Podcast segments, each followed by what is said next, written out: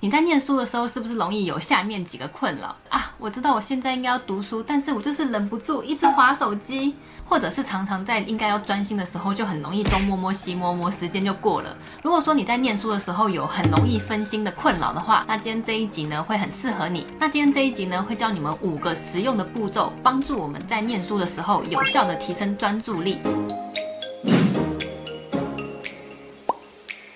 你们好，Saren。今天这一集又来到我们的高效读书方法分享的系列。那因为现在已经接近学测了嘛，那在上一集我有分享学测考前如何变黑马的五个念书方法之后，有看到很多学生爱讲，在下面问我说：“Aaron，想要知道说要怎么样能够在念书的时候提升专注力。那其实提升专注力，白话来说就是要如何解决容易分心这件事情嘛。其实很多人在念书的时候都有这个困扰，就是很难在一段时间好好的专心，不管是写题目或者是读书之类的。那我想跟你们分享说，这个绝对不是什么动力不够，或者是没有念书天分这件事情，不是。提升专注力其实是有方法的，就是看我们有没有用对方法而已。那读书秘诀方法会是固定有的系列，我之前已经分享过要如何做笔记，还有考前三十天要如何准备。所以如果说你对学习读书这方面内容有兴趣的话，要记得先订阅我的频道哦。那我们就开始分享吧。首先，提升念书专注力的第一个方法是清空桌子，就是把我们现在在念书的这个空间尽可能做到越简洁越好。所以，如果说你念书的书桌上很容易摆很多东西，甚至是你铅笔盒里面有很多根本用不到的笔，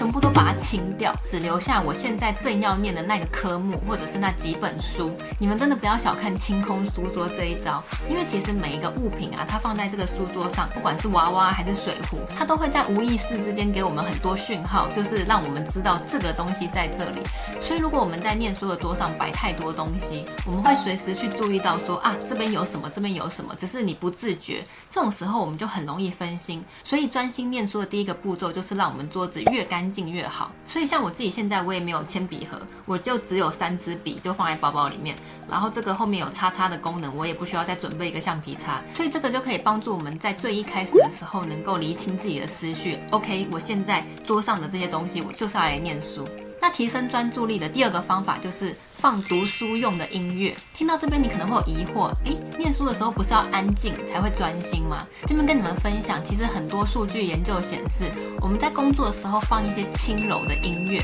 它可以适当的盖掉一些环境音或者是别人讲话的声音。比如说你回想一下，如果你在晚自习的时候全班都很安静，那其实只要一个人的笔忽然间掉下去，那个声音可能就会让你吓到。但是如果说我们的背景一直有放一些比较轻柔的音乐的话，那基本上外面就算有一部车。车忽然间过去，或者是怎样，我们都还是在差不多分贝环境的状况下，其实更可以帮助我们在念书的时候可以专心。但是音乐的选择也是有诀窍的，千万不要去放什么摇滚乐。我建议你们可以在 YouTube 上面搜寻一些工作用音乐，或者是读书用音乐，无广告的那一种。选定了一个播放清单之后，每次都用那个播放清单重复听，重复听。那提升专注力的第三个方法，也是我觉得最重要的其中一个，就是要设定时间还有目标。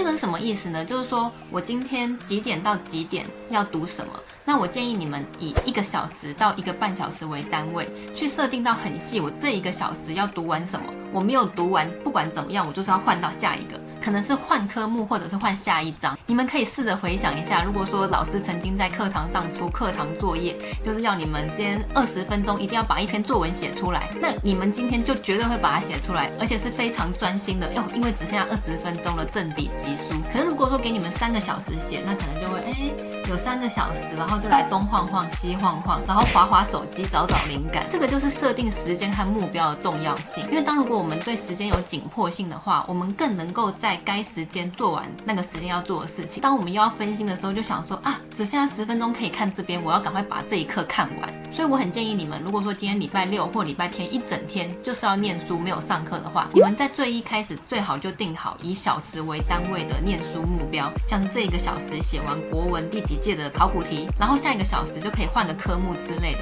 这个真的会在我们念书提升效率上会非常有帮助，你们真的可以试试看。好，那第四个方法呢，就是把你们手机的行动网络还有 WiFi 全部关掉。如果你们今天真的下定决心想要提升专注力的话，这个真的非做不可。你可能会觉得说啊，那这样子的话，有人如果临时找我怎么办？跟你们讲，临时找你们的事情都是不重要的事情，特别是你们现在要考学测，没有什么其他的事情比你们现在要准备考试还重要。所以就不要管其他人临时赖你的讯息，想要问问题，因为你只要一段时间不理他，他们自己会找到方法的。然后如果你们真的一定要手机在附近才会比较安心的话，我这边推荐你们一个想要专心的时候使用的 app，叫做 Forest。这个 app 呢，也是我现在在工作的时候我常常使用的，因为就如同我上面有分享，就是我们只要有很长的时间做一段事情，我们就很容易怠惰放松嘛。那这个 Forest 它的界面大概是这样。它一次呢是以二十五分钟为单位，只要我们开始专心的时候，就按这个开始，它就开始计时。然后二十五分钟完，我们就可以休息五分钟，然后再进行下一个二十五分钟。那其实这个二十五分钟呢，它是有科学根据的，它其实是根据一个效率理论，叫做番茄时钟法。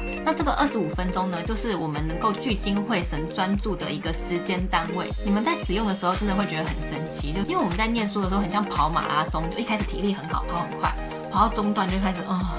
然后快到终点的时候，我们就会很想冲。所以这个 Forest 的番茄时钟计时方法就有点像这个概念，它帮助我们在一开始的时候，哎，是有专心的。在中间我们开始有点快要不行的时候，看一下这个时间，哎，只剩十分钟了，我再盯一下就好。这个甚至是到我现在在工作的时候，其实我也很常使用。就像是我在剪片的时候，我也很容易分心，跑去看网络看 Line。像这个 App 很有趣，就是如果说你离开这个界面，只要超过十秒钟。这个小树它就会枯死，这个快要枯了，赶快回来哦，因为它是一个种树的概念。他说赶快立即点击回去，避免小树死亡。这个也蛮有趣的啊，就是用一个游戏的方式，就是帮助我们和同学一起读书的时候是互相勉励，而不是互相扯对方后腿这样子。那最后一个提升专注力的方法是做笔记。这个不只是我们算数学或算自然的时候用到笔记，其实很多人在念社会科或者是文科很容易飞走的原因，就是因为他用看的，就从头到尾就是课本放在那边。然后就看很久，然后看到想睡觉。你们这样子想睡觉，绝对是正常的。所以，我们就是准备笔记本，然后在念的时候边做笔记。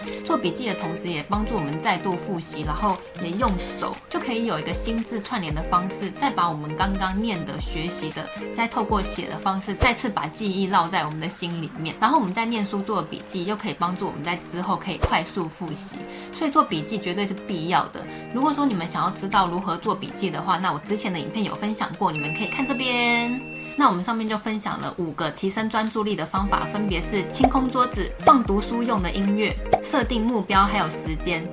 关掉 WiFi 还有网络，使用提升专注力的 App，然后最后是做笔记。那其实我最后想要分享的是，其实念书它本来就是一件辛苦的事情，所以我们会不想要念，或者是想要逃避，这些都是正常的。所以真的不要轻易放弃，觉得自己是不是没天分。很多时候我们只是用错方法而已。这边也期待可以透过我的分享，大家会发现说，哎，其实专心念书它并不是一件这么难的事情。那我下一集的读书分享系列呢，我会分享如何提升记忆力。如果说你对念书主题有兴趣，的话，一定要记得订阅我的频道哦。那如果你喜欢像这样子的读书分享影片的话，可以帮我在左下角按个喜欢，然后也欢迎你们把影片分享给现在正和你们一起念书、准备拼大考的好朋友们。那我们就很快下一支影片见啦，拜拜。